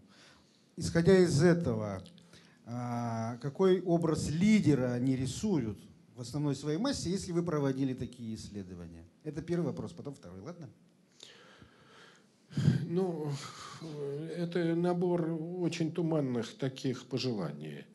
Он должен быть честный, решительный, некоррумпированный, справедливый, заботящийся о людях и так далее. Ну, отец, отец народа, вот, собственно. Ну, то есть вот э, я почему спрашиваю, потому что вот недавно вышла публикация, буквально вот сегодня, об исследованиях группы Белоновского. Они называют, э, они говорят о, том, о возрастающей популярности фигуры Ленина. Белановского? Э, Да. Ой, м, Дмитрий. Бела- ну, Белановский это вместе с Дмитриевым. да, да, да, да, да, Да, да, да, совершенно да, верно. я вот, знаю, да. вот они говорят о возрастающей популярности фигуры Ленина. Левада подтверждает? и Нет. Нет таких Нет, э, я не знаю, есть ли у меня сейчас здесь этот слайд. Нет, наверное. А, ну, Ну, бог с ним. Бог с ним. Если говорить о Ленине, то Ленин в 1989 году возглавлял список самых великих людей. Его называли в таком качестве 72%. Сегодня 32%. Это ниже, чем, э, скажем, э, Сталин. Сегодня его 38% называют в таком качестве. Это ниже, чем Пушкин, 34%. Вот. И Путин 34% тоже. Путин наше все, как и Пушкин, видимо. Да, да, да. да. А, Пушкин ну, почти по анекдоту, вы помните. Там. Вот. Весь э, советский вот, пантеон, он ушел вместе с марксизмом. Там все старые большевики, они практически исчезли из поля зрения. Как и Маркс, и Энгельс там, и прочее. Лев и второй вопрос быстренько. Вы сказали, что на сегодняшний день уровень поддержки Путина вместе со всеми испытаниями, которые вот упали на население, начиная с пенсионной реформы, э, более 60%. Да. Если э, экономическое и социальное положение населения даже не ухудшится, а останется на прежнем уровне и в прежнем качестве, эти 60% э, будут обеспечены Владимиру Владимировичу? Или вот усталость от Э, вот этой монотонности будет эту, эту цифру снижать? Смотри, какой, в какой срок мы будем смотреть. Если мы возьмем там лет 6-7, э, то будет снижаться. В ближайшие годы вряд ли. Потому что э, популярность и одобрение Путина, оно держится на двух таких очень важных факторах. Первое – это безальтернативности. Политическое поле выжжено. Нету других лидеров. Это искусственный процесс такой. Выпалывание любых фигур, которые могли бы составить э, конкуренцию или просто проект. А? Это одна. Э, вот, признание фактического положения опять-таки на фокус-группах нам говорили, а кто еще? Вот это постоянно. Это одна составляющая, вот безальтернативность такая. Вторая – это надежды, или иллюзии точнее. А вдруг, может быть, он э, выведет э, из кризиса страну, как это ему удалось в начале 2000-х годов. Это вера в чудо, она очень важный момент, потому что ну а что еще? Вообще говоря, иллюзии э, это не ошибка, это самый прочный материал социального строительства. Он не требует подтверждения. Люди хотят в это верить. Понимаете, вне зависимости от того, кто наверху. Вот. Это чрезвычайно мощная вещь. Если не, нет реально, вот реально средств как-то изменить эту ситуацию, и нет фигур, да, вот. Э, насколько это устойчиво, э, идет медленная-медленная эрозия, конечно, его поддержки, но она э, сдерживается всей системой пропаганды, всей системой. Ну, все-таки он занимает 75% новостного времени. Вот он постоянно присутствует. Никто другой в этом качестве не появляется. Вот, поэтому, если будет продолжаться вот это медленное падение доходов, а оно идет, как я уже говорил, то, соответственно, будет накапливаться не просто раздражение, а уже а такое острое недовольство, как это было.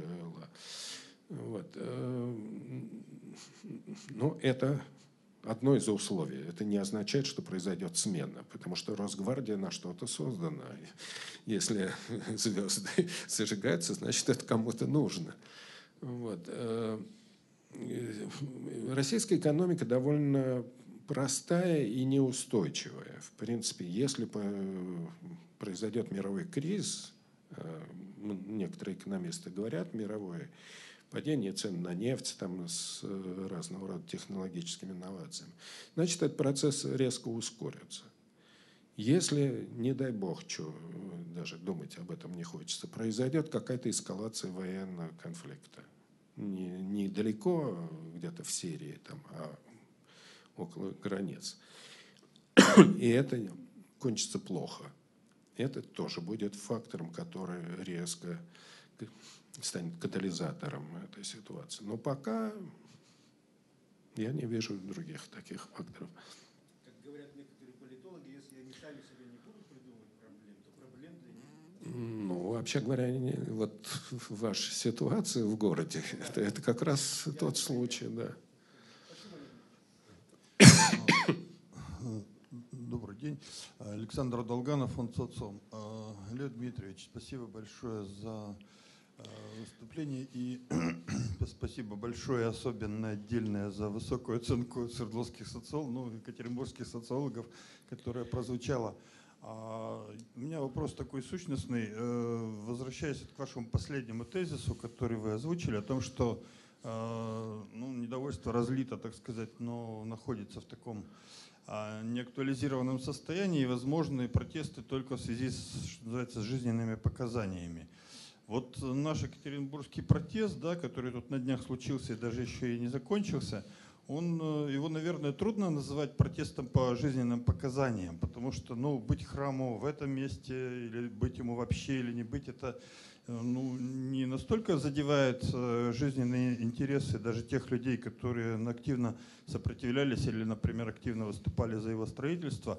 Но, тем не менее, этот протест стал, э, вернее, этот факт стал катализатором такой довольно значительной вспышки этого протеста, что, ну, а, насколько я понимаю, власть сейчас уже даже пошла на попятный, потому что тут я сюда ехал и слышу, что церковь уже вел- велела снести забор.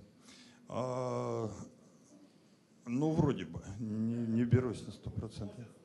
Ага. Да, и в этой связи, вот что же это все-таки было? То есть вот это действительно жизненное показание для кого-то, ну, например, для той активной молодежи, для тех э, э, ребят, для которых это место ну, стало просто символически очень важным, и это действительно жизненное показание в том смысле, что для них вот это символ той жизни, которую они хотят вести, свободной, без ограничений, без э, мракобесия, которое там нависает. То есть, э, или это все-таки вот, э, ну, просто повод, и на его месте мог бы быть любой другой повод, и в каком-нибудь другом месте будет какой-нибудь другой пустячный, вроде бы с виду повод, который, тем не менее, вот, это вот, э, вот эту пружину, так сказать, заставит распрямиться. Понимаете, Спасибо. в- вообще говоря, протесты ведь не только в вашем городе. Мусорные идут по- везде. Да, ну, это тоже, в общем говоря, можно жить и на свалке. Тут бывали случаи. Прямо скажем, наши условия жизни сейчас несравнимы с тем, что было там, в 30-х годах во время индустриализации или коллективизации. Что такое вот, жизненная необходимость. Мне кажется, что э, у определенных групп э, подходит к пределу чувство невыносимости унижения. Вот. Есть при предел человеческого, ну, как бы оскорбления человеческого достоинства. Э, И это вызывает, это тоже жизненные показания. Либо вы теряете самих себя и терпите сквер, в этом смысле становится ну, просто символическим э, фактором, не менее острым, чем, я не знаю, там, падение доходов или отсутствие лекарств для определенных групп населения. Поэтому э, это, это не повод, конечно. Это э, катализатор вот этого накопившегося раздражения и чувства униженности, зависимости от произвола власти. Вот здесь, э, наверное, очень важное слово именно произвол. То, что решение принимается и, и продавливается с такой наглостью властями, оно вызывает э, ощущение невыносимости и оскорбленности. Это значит, что в обществе все-таки повышается градус э, э, сознания собственного достоинства. И это важно очень. Но это точно не повод, это не, э, не случайность. Уважаемый Лев Дмитриевич, меня зовут Игорь. Большое спасибо вам за интересную содержательную лекцию. Вопрос у меня такой, может быть, он не совсем по теме, поскольку адресован, ну, скажем так, не по нашей стране, а по зарубежному адресу. Вот вы говорили о высоком уровне доверия правительству э, в скандинавских странах. А вот что вы, допустим, можете сказать на примере э, таких показательных, можно сказать, стран, как Франция, Италия, э, поскольку там э, высокий уровень протеста, а как вот уровень доверия правительству? Вот мой вопрос таков. Спасибо. Вы правы, это другая там ситуация, особенно в Италии. В Италии хронически давняя стагнация такая и хронический кризис. Очень высокий уровень скрытой безработицы – примерно среди молодежи чуть не 30 там, процентов. И ощущение вот этого тупика, застоя, если можно сказать. На фоне э, волны иммиграции, иммиграционной политики и политики ЕС э, растет э, очень сильный правый популизм, близкий к фашизму просто в строгом смысле. И э, демократия, вообще говоря, довольно слабая э, в Италии, она не выдерживает этой ситуации. Сегодня у власти э, Сальвини это, в общем, протофашизм такой по своей демагогии. Это серьезнейшее испытание для Италии. Я довольно много бывал в Италии и преподавал там. Ну, во-первых, э, крайне неустойчивая, нестабильная политическая система. Там слишком большие противоречия, ну, вы знаете, между севером, Лига Севера и Югом. Э, крайне коррумпированный юг. Поэтому очень сильные сепаратистские настроения, отделение севера от, э, от э, юга в этом смысле слабая консолидация. Э, фактор э, миграции, он привел к резкому разрушению, такому резкому нарушению этого хрупкого баланса. То же самое, между прочим, не только в Италии, но и в Польше, в Венгрии примерно то, то же самое. Э, там даже и более интересные вещи. Во Франции длительный период э, кризиса политических партий с уходом коммунистов, которые уравновешивали это, привел э, к деградации партийной системы. И на этом фоне, конечно, желтые жилеты – это движение анти, антидемократическое, по сути, чрезвычайно сильное, антидемократически направленное.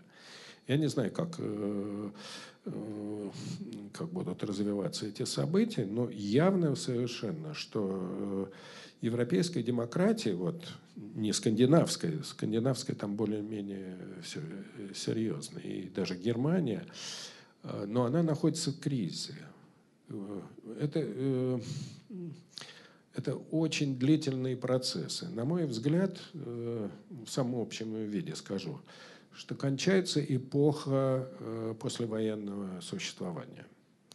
Э, на фоне вот, опыта тоталитаризма, опыта войны, когда демократические принципы стали действительно конститутивными для всей Европы. И поддержание мира не мыслилось без демократической системы и процветания. Сегодня с, с э, развитием Евросоюза и созданием такой вот наднациональной бюрократии, эти процессы достигли ну, предела своего. И на, началось обратное движение, антидемократические процессы. Я думаю, что Европа выдержит это, но это интересные вещи э, в социальном смысле, в политическом смысле. Понимаете, Э, отчасти это напомин... немножко напоминает нашу ситуацию, но бюрократия, без которой невозможно общество благосостояния, перераспределительный вот этот механизм, оно стерилизовало возможность э, выдвижения политических лидеров. Как Вебер говорил, происходит, бюрократия кастрирует харизму, вот, уничтожает э, возможность появления новых лидеров. И огромные группы лишились тем самым возможности артикулировать своих интересы, свои особенности, свои ценности, э, что, собственно, и дало толчок вот по, по росту популизма такого низового. Это кризис, он длительный, он очень глубокий. Я не знаю, как из него выйти, но думаю, что все-таки эта система обладает некоторой устойчивостью и иммунитетом по отношению к этому. А в Восточной Европе ситуация другая. Э, Польша, Венгрия – Э, где тоже примерно те же самые процессы, э, антидемократические, явно авторитарные процессы развиваются. Там другое. Э, и Иван Крастев, такой очень интересный политолог, болгарин по происхождению, но работающий в, Венгрии, в Австрии, он выдвинул очень интересную идею. Он сказал, что бархатная революция 89 года – были. Это были движения не столько за демократию, сколько движений против империи, против, э, против СССР. Национальное государство принимало оболочку движения за демократию. И когда это реализовалось, то начало вылезать, вот, собственно, ядро, как бы движущая сила, строительство национального государства – национальные интересы стали доминировать над э, демократическими ценностями. Это э, указывает, что надо учитывать долгое время и длительные процессы, которые не связаны вот с последними годами, а гораздо более серьезными э, тенденциями, скрытыми тенденциями, которые мы не улавливаем, которые мы не наблюдаем. Мне трудно э, ответить. Это вне, вообще говоря, вне сферы моей компетенции все-таки. Я занимаюсь э, внутрироссийскими проблемами, а там только могу, исходя из общих соображений, что-то высказывать. Добрый вечер. У меня вопрос. А, Валерий Соловей, э, основываясь на данных социологических опросов, прогнозирует, что через год, через полтора в России кратно увеличится количество протестов. Как вы относитесь к его прогнозу? Валерий Соловей, политолог, известный политолог, э, он это очень давно прогнозирует. Это не всегда сбывается. Но в общем и целом он гораздо более радикальные мнения высказал пока его прогнозы не оправдывались. Но, в принципе, я с ним согласен, что э, протестные настроения растут и будут расти, их число увеличивается. Проблема э, в солидарности, в общественной солидарности, в возможности превратить это недовольство вот, локальными факторами, общее недовольство в организованные движения. Вот это очень серьезная вещь. И массовая психология здесь фактором, препятствующим этому движению. Опыт, э, еще раз говорю, опыт приспособления, стратегия, как жизненные стратегии приспособления, адаптация, она блокирует этого, эту возможность. И есть очень сильное сопротивление этому внутреннее, э, выражающееся даже не столько в пропаганде, сколько во внутреннем э, негативном отношении к э, активистам, ну, к тому же Навальному. Э, воспринимаю его как э, провокатора, смутьяна, как траблмейкера такого, порождающего неприятности. Это тоже очень важная вещь. В 2011 году его лозунги поддерживали 40 с лишним процентов. Сегодня где-то на уровне 4-6. А, вы показывали снижение антиамериканских настроений летом прошлого года и связали это с пенсионной реформой. А летом прошлого года был чемпионат мира по футболу. Может быть, это связано со снижением антизападной пропаганды? Может быть, как одной составляющей, да, может быть. Время, временно, э, но не только. Если уж вы заговорили, то тут был два фактора. Во-первых, э, э, выборы Трампа были. И на момент проведения электоральной кампании антиамериканская риторика резко ослабла. Вот это было заметно. Если посмотрите, там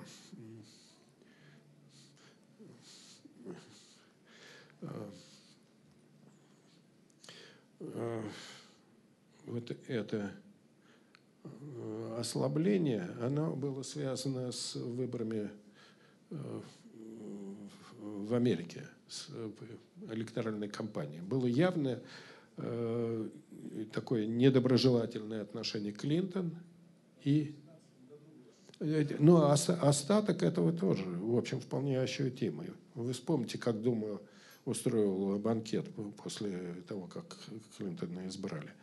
Вот, это тоже, в общем, ослабило на какой-то момент. Плюс, э, я думаю, что чемпион, ну, во всяком случае, среди наших сотрудников, когда мы обсуждали эти результаты, ну, было высказано такое мнение, оно, в общем, представляется достаточно убедительно, потому что Э, чемпионат ми, вот чемпионат по футболу на три там недели действительно э, снял вот эту агрессию. Просто очень сильно э, снял. Выключился телевизор, выключился вот это обязательное навязывание антизападных стереотипов – и как, какой-то момент люди почувствовали себя свободными от вражды. И это просто в, в Москве это было очень ощутимо. Мы, на, мы находимся в самом центре, э, на Никольской улице, и там были сплошные гуляния просто. Вот это непрерывно во, все эти три недели. Там было братание, как на фронтах просто никакой агрессии там не, не чувствовалось. И э, в, в пропаганде на этот момент было действительно выключено. Поэтому я думаю, что какая-то составляющая в этом падении была.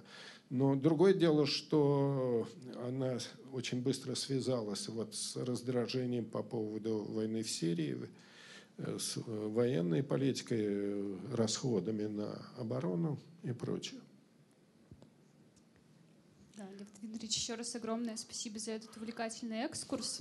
Особенно у меня благодарность за первый слайд. Э, там с июля 96 -го года по сегодняшний, ну, по апрель 19 -го года описана э, динамика отношения э, людей к положению дел в стране. Ни много ни мало вся моя жизнь с июля 96 -го года. Ну и многих коллег, собравшихся здесь, моих сверстников. Вопрос у меня такой.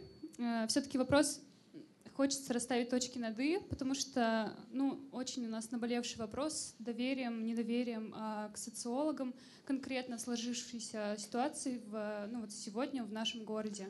И вот а, вопрос в чем заключается? В том, что вот а, мы с вами замеряем, замеряем, а какие все-таки принимаются управленческие решения а, вот, ну, вот по этому градусу там, восприятия или доверия политикам, не политикам. Ну, вот какой конечный продукт вот мы имеем сейчас по нашим с вами данным, какие управленческие решения принимаются по, ну, на выходе?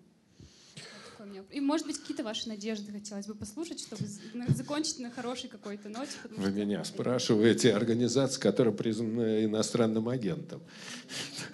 Какое влияние мы оказываем? Э, ну, есть разные... Я не считаю тех, кто проводит опросы, э, не всех, точнее, все опросные службы социологическими. Все-таки э, это э, определяется тем, какие цели ставят перед этим. Если вы исследователи, у вас научные задачи, у вас вы хотите что-то понять в этой стране, в этой жизни, в этих людях. Это одна один кусок проблематики такой. Другое дело, другое дело это когда опросные службы – часть политтехнологической работы, частью пропаганды, как в ЦИОМ, ФОМ там, и многие другие. Вот. Это совершенно другая, другие задачи, другие цели. Понимаете, как говорил один нобелевский э, лауреат из экономистов, либо вы ученый, либо вы консультант. Все вместе это не, невозможно объединять. Это не моя точка зрения, но это просто разные задачи, разные постановки вопроса, разная аргументация. А, доверие, доверие э, к социологам зарабатывается не тем, какие они опросы проводят, а группой, которая понимает смысл этих опросов, понимает характере получаемых результатов, их назначения и прочее.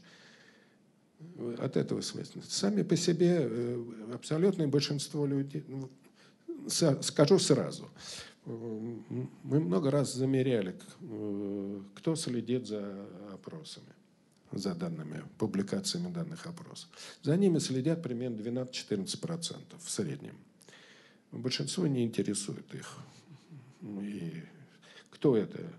Понятно, что журналисты, политики, политологи, ну и небольшая часть чиновников, которые отвечают за там, проводимую социальную политику. Все.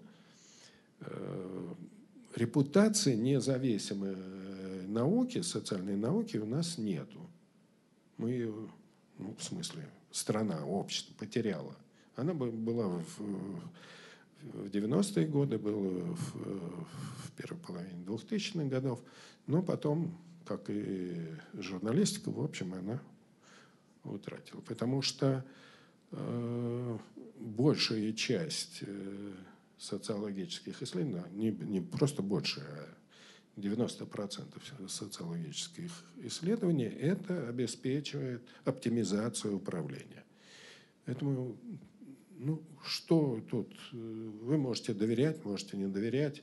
Я могу оценить там, характер работы в ЦИОМ и ФОМа и качество их данных, но э, большая часть людей не может это. Она не может э, э, оценить корректность проводимой работы, тщательность этой работы и прочее. С моей точки зрения, ФОМ и ВЦИОМ довольно сильно отличаются – хотя обе они обслуживают кремлевскую администрацию и работают на них, и работают в согласии с ними. Э, ФОМ, Фонд общественного мнения, когда-то они отделились от нас в 1992 году, э, относительно более качественные результаты дают. Они измеряют, в принципе, их назначение, главная их функция там, это измерение социальной напряженности в стране. И у них э, громадные выборки. Дважды в год они, не знаю, как в этом году, но раньше они дважды в год проводили так называемый георейтинг, где опрашивали по 32 тысячи человек. То есть э, в каждом регионе была репрезентативная выборка по региону. Это значит, примерно там 800 тысяч человек, соответственно ну или там от 500, э, если поменьше регион. Вы понимаете, какие это деньги? Прикиньте, если цена анкеты, это примерно там 20-25 долларов. Вот. Э, их специфика именно измерение напряженности в тех или иных регионах, оценка там деятельности. Э, в ЦИОМ, на мой взгляд, я предполагаю, я не вхож в эту кухню, но предполагаю так, как я вижу, это обеспечение пропаганды и политтехнологической работы. Для них качество не так важно, как оперативность и быстрый результат. Э, тут важна общая реакция, а не, э, не качество получаемой информации. Кроме того, ну, оценивать и в том, и в другом случае качество проводимой работы, интерпретации может не социологическое сообщество, а администрация. Оно заказчиком, и оно и оценщиком этого. Вот. Что вы можете сказать? Вы можете, э, и это происходит, и мы в каком-то смысле тоже попадаем под это общее недоверие к социологии. Вы можете выражать недоверие этим данным. Но это не лучшая вещь, потому что, вообще говоря, э, в обществе огромнейший дефицит доверия. Недоверие – это и есть наследие советского времени, репрессий. Когда люди никому не доверяют. И когда способ самоутверждения – это самым негативным образом признать оппонента. Я сейчас вне зависимости от того, какой это оппонент. Будь то там, американцы, будь то кремлевцы, там, либералы и прочее. Склока – это очень важный механизм фрагментации общества, отсутствия солидарности. Вот. У нас нет авторитетных групп. То, что было с уходом интеллигенции, она действительно ушла, ну, какая бы она там ни была в советское время, как институт, я имею в виду, не люди, а как институт. У нас нету сегодня а, авторитетных групп, носителей авторитета, морального, интеллектуального и прочее. Поэтому, ну, я э, очень бы хотел бы, э, чтобы было какое-то авторитетное сообщество, в котором можно было бы вести профессиональные разговоры, и кому можно было бы доверять. Добрый вечер. Я хотела бы задать вопрос. Вот по поводу... В микрофон, пожалуйста. Да, а? да.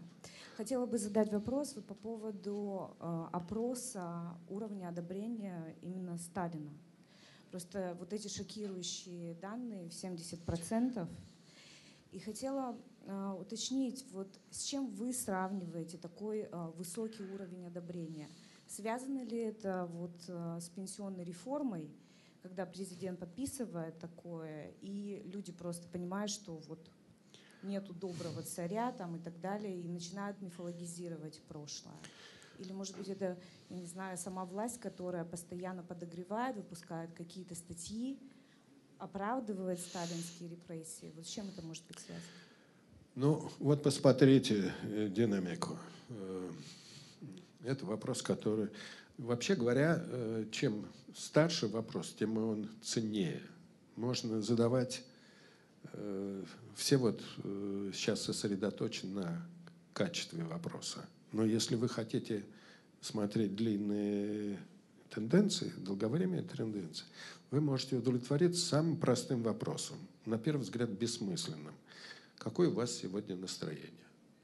Если вы задаете его в течение 30 лет – вы получите кардиограмму общества, которая будет колебаться примерно так же, как вот я показывал. Потому что это коллективные настроения.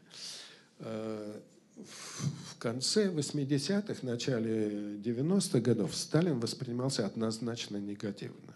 Была острейшая критика Сталина, э, поверхностная, крайне поверхностная. Она не касалась проблемы тоталитарного тоталитарного господства, тоталитарного режима и прочее. Поэтому Сталин здесь выступал как э, инициатор террора, массовых репрессий, как садист, такая патологическая личность.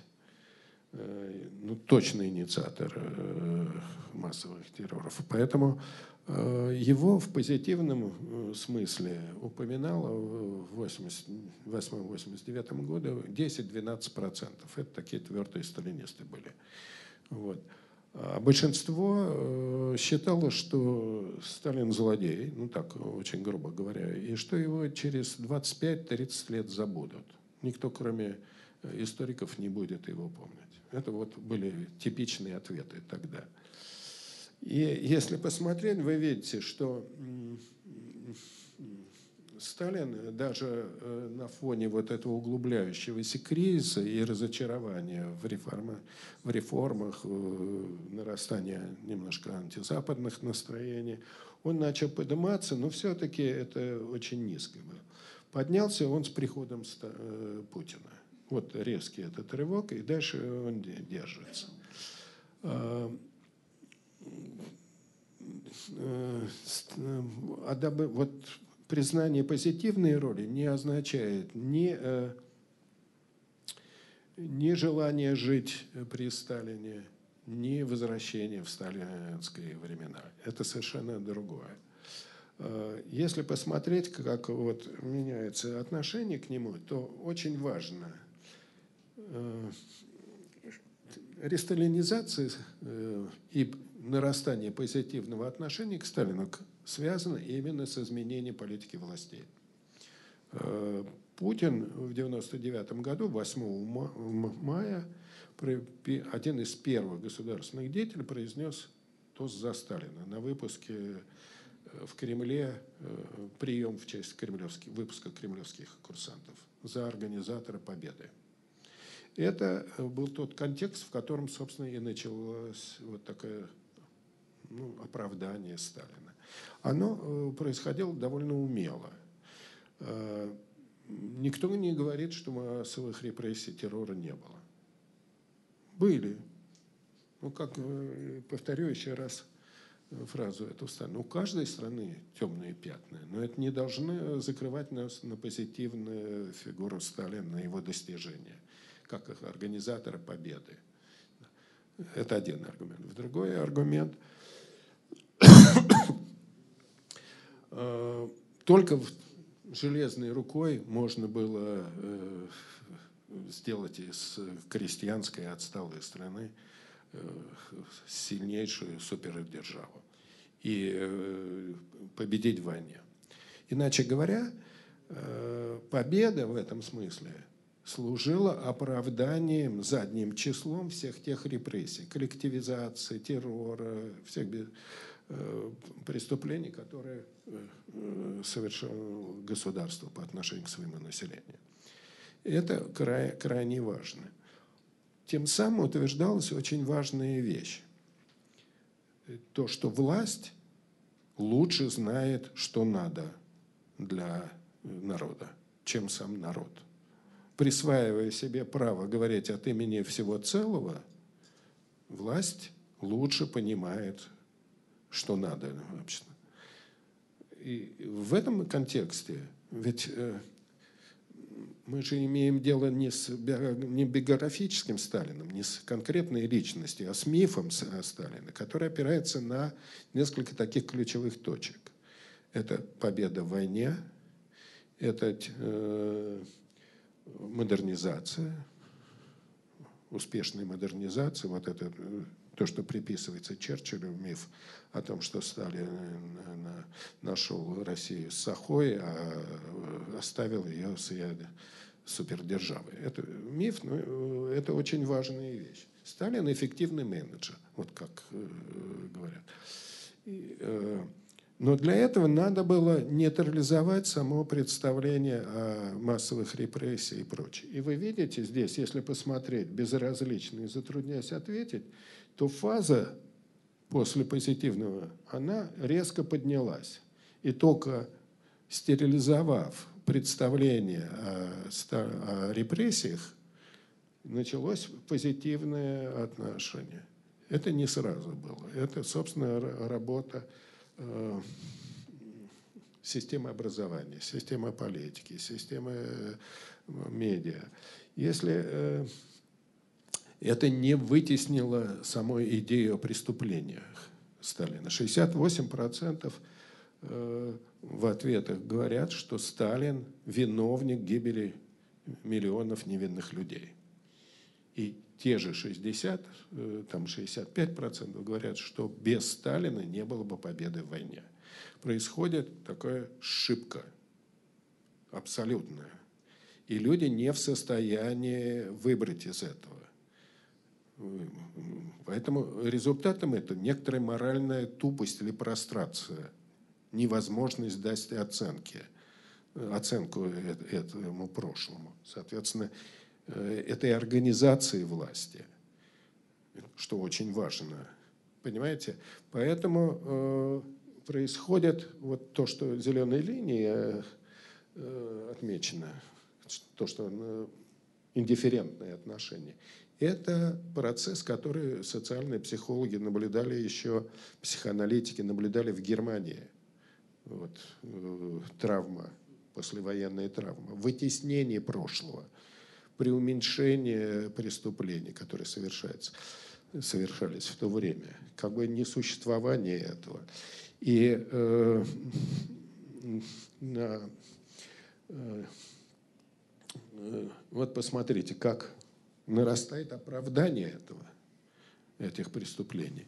Э, если э, в конце 80-х, начале 90-х годов большая часть, там больше половины э, считала, что число жертв репрессий, массовых репрессий составляло там миллионы людей, десятки миллионов, несколько, некоторые преувеличения. Через ГУЛАГ прошло там, ну, по данным историкам, это больше 20 миллионов, там, от 17 до 22 миллионов, то и это как бы принималось, хотя точно никто не мог сказать, то сегодня люди считают, больше, те же самые, больше половины людей считают, что это около миллиона. То есть резкое преуменьшение масштабов. Ну, всего миллион, как говорят. Всего миллион, да. Ну что там, да, действительно. Вот. И, соответственно, что на, на этих весах взвешивается? Достижение победы, с одной стороны, с другой стороны, вот становление СССР как э, сверхдержавы, как великой державы. Стоит это миллионы или нет в массовом сознании? Уравнение такое, вы подумайте, э, само. Но оно происходит. Это, это в массовом сознании под влиянием пропаганды все время идет такая переоценка. И поэтому вы видите, как это меняется. Этот вопрос, который вызвал сильнейшую э, реакцию. Э, нас упрекают в том, что э, в кратчайший срок и великими результатами. Надо сказать, что здесь вот мне приводится одна формулировка. Этот вопрос задавался в двух разных вариантах, в одном и том же опросе, но только 800 человек было опрошено в одной формулировке, без э, кратчайших результатов и великими результатами. Можно ли оправданы ли человеческие жертвы, которые понес советский народ? А другая вот в этой формулировке. Разницы никакой. Ну, то есть она там э, в 2% на величину статистического, стандартных статистических колебаний. Это означает, вообще говоря, что люди улавливают смысл опроса. Вот как я люблю приводить это выражение золотого теленка, когда Бендер говорит по отношению к Паниковскому, Шура, восстановите статус-кво. Шура не знал, что такое статус-кво, но он ориентировался на интонацию. Здесь вот примерно так же. Общий смысл вопроса совершенно ясный, и он не влияет на оттенки. Это, э, это вся вот эта критика в Буче, которая поднялась, и полив э, в сетях, он не имеет никакого значения, потому что разницы нет. Важна интенция, общая интенция на снижение, снижение значимости этой проблемы. Вот, посмотрите, две трети э, в среднем э, опрошенных говорят, не надо искать виновных в репрессиях.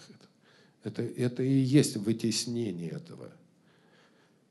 Понимаете, это, это тяжелейшая вещь. Это э, моральный некроз в строгом смысле. Это неспособность к сочувствию, сопереживанию, постановке себя на место тех людей – помещение себя.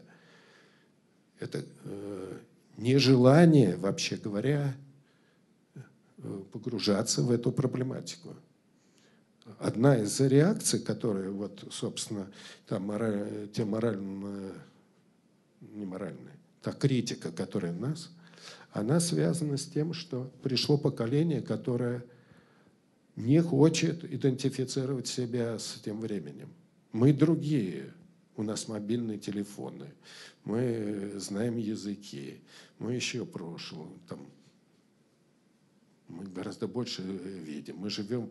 Э, да, да. Для них э, Сталин это Чингисхан такой, или, или Иван Грозный. Это, это давно прошедшее время, выражаясь грамматической формой. Плюс квамперфектум такой. Вот. А это э, очень важная вещь. Это потребность себя считать нормальным человеком. Вот. Если в, 90 в начале 90-х годов был Э, выражение «жить как в нормальных странах». Э, мой коллега, французский социолог Алексей Берилович, ухватил и говорит «утопия нормальности». Это представление об идеальном состоянии как ориентире. Жить как нормально. Сегодня, э, если вы посмотрите, эти молодые люди говорят, мы нормальные люди, мы не, мы не совки, мы не имеем ничего про, общего с этим прошлым. Мы в другой стране живем. И не понимают, что они воспроизводят в очень большой части всю ментальность этого.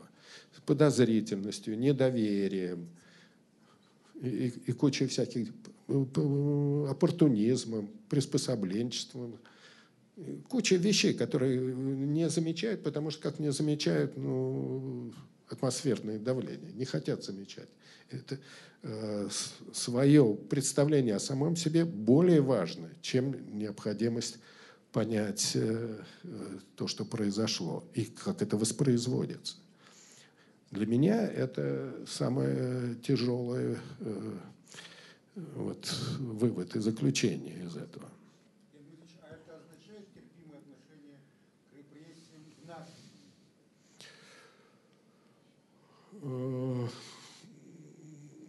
Вытеснение идеи репрессии. Да. Да. А? Ой. Молодежь, ну, я, посмотрите, вот на «Свободе» есть обсуждение Дудя этого Колыма э, у, у Лены Фанайловой. Друзья, э, вы знаете, к сожалению, у нас вот. уже закончилось ага. время на сегодня. Если у вас есть какие-то еще вопросы остались, я думаю, Леонид Дмитриевич с удовольствием вам на них ответит лично. Спасибо огромное. Мы благодарим вас. Спасибо вам за терпение, внимание.